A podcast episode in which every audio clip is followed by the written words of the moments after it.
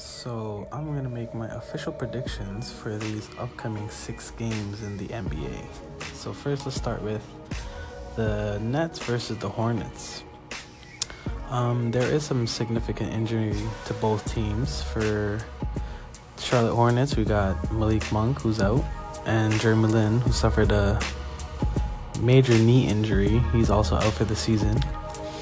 Um, this game, I think it's going to be really close because both teams, I would say, is they're good lower tier teams. As in, uh, the Hornets, they have Kemba Walker leading the way, and for Brooklyn, they got uh, D'Angelo Russell, and Jahlil Okafor is also a game time decision. So that's going to be a close game. Dwight Howard is a deciding factor also if he's going to put up some numbers. So I'm not too sure that game is going to be really interesting. But I might pick.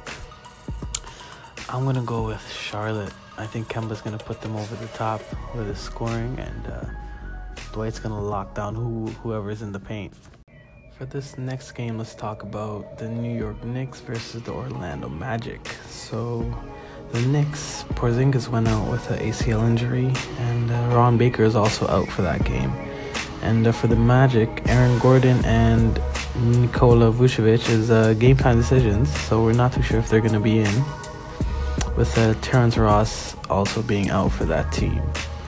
Um, my prediction, man, I'm gonna have to go with uh, I'm gonna have to go with New York. Both teams are pretty weak in their roster, and um, it can really go either way. But uh, Jonathan Simmons, he might pull it out for Orlando, but I'm gonna stick with the Knicks. I'm gonna go with them. Now we got the Washington Wizards versus Cleveland Cavaliers.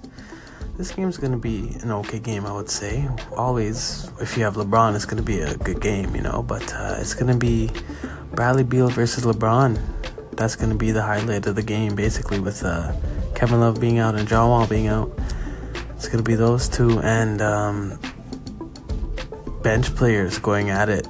Uh, it's gonna be pretty interesting to see who pulls this one out, but I'm gonna go King for sure. King James is gonna find a way to uh, lead those guys, that new look Cavaliers, and pull this win out.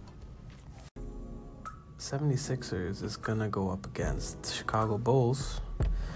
And I'm just gonna go straight out and say it that 76 is gonna take this W because Joel Embiid, Ben Simmons, Saric, mm, those boys are just better, I would say. You know, Chicago has Zach LaVine, Lauri Markkanen, Kris Dunn, and those boys, but mm, they're not nearly good enough. I think uh, 76ers is going to take this one by a wide margin. And it's going to be a fairly easy game for them. No problem. My OKC Thunder going to be facing the Sacramento Kings.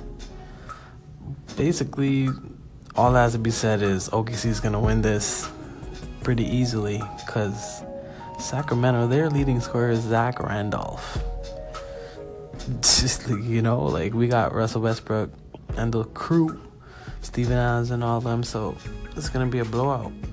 Hopefully, I'm praying. Please, OKC, please.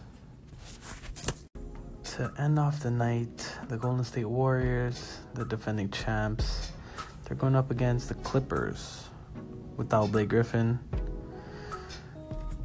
without Avery Bradley, without Patrick Beverley.